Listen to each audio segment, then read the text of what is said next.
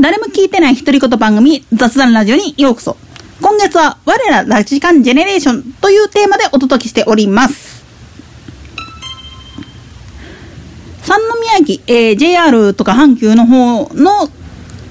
駅から地下に降りていくとこに三地下夢広場っていう広い空間があるんだけど、その一角にポツンとあるサテライトスタジオ。実はこれ、もともとはもっと南側の方にあったんですよね。なんでやねん実はそれも、カンテレとのツンデレな関係が、ちょっと、介在してまして、60年代から70年代にかけてっていうのは、神戸もご多分に漏れずのモータリゼーション化が激しくなって、地上での往来が、まあ、言ってみると交通事故多発状態になってたんですよね。そこで、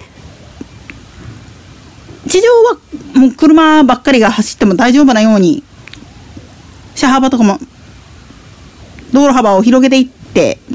で、今まで走ってた市電を廃止するっていう方向で整備していったわけです。で、じゃあ人はどこは行きゃいいんだって言った時に、地下に潜って、そこから市役所の方に抜けてもらいましょう。あるいは、第三特定とかの港の方に向かってくださいっていう風な形で整備し直したわけなんですよね。ただ単純に地下道を作ったって面白くない。というか殺風景すぎて使わないでしょうっていうことで、巨大なショッピングモールを作った。これが、まあ言ってみれば今の産地化になるんですよ。で、この産地化が開業する際に、ラジオ関西、つうかラジオ神戸が、そのショッピングモールのちょうど中間地点、市役所と駅との間の中間地点部分に大きなスタジオ、サテライトスタジオを構えたんですよね。それも、ビッグバンド対応の、結構、ラジオのスタジオとしては大規模なものを作ったんです。なぜそんなことをしたかっていうと、これが、さっきも言った、カンテレとの絡みがあって、将来的にラテ経営になった時にテレビでも対応できるようにっていうことで、広く、もう、スペース的にカメラも入っても大丈夫な構造のガラス張りのスタジオを作ったんですよね。ですから、イベントなんかで開放する時なんかでも、一応ラジオスタジオとして区切ってはあるけれども、その目の前はガラス張りですから、もう、折りたたみ椅子なんかを並べて観客席にして、で、公開収録っていう風な形をとってみたりだとか、放送に使わないときは、機材をどけて、ファッションショーをやってみたりとかっていう風に、結構イベントスペースとして使われてたんですよね。だけど、以前にもちょっとお話しした通り、まあ、ごたごたがありまして、複雑なことがありまして、仲違いしてしまって、結局、テレビスタジオとしての機能っていうのはもういらなくなってしまったこともあり、で、産地下で放送する番組とかイベントっていうのが激減したこともあって、えー、小60年かな？の頃に、リニューアル工事する際に、今のうちに移動して、で、規模も縮小したっていうことなんですよ。もちろん、その前にも、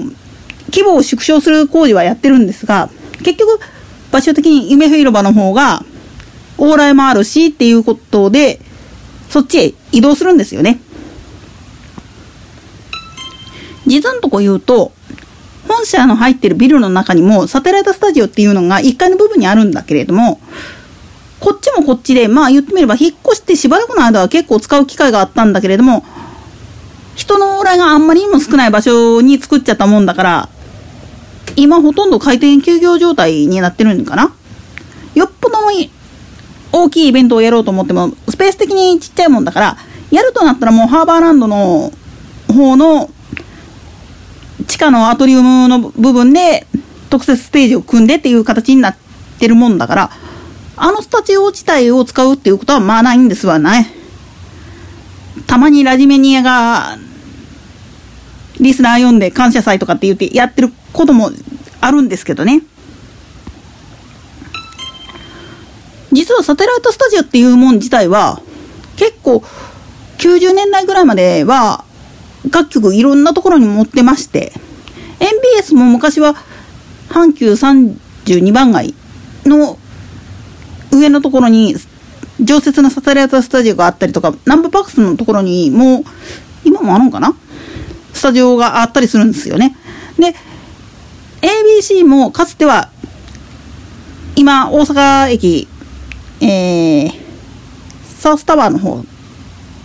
大魔の梅田が入っているところのアクティ大阪って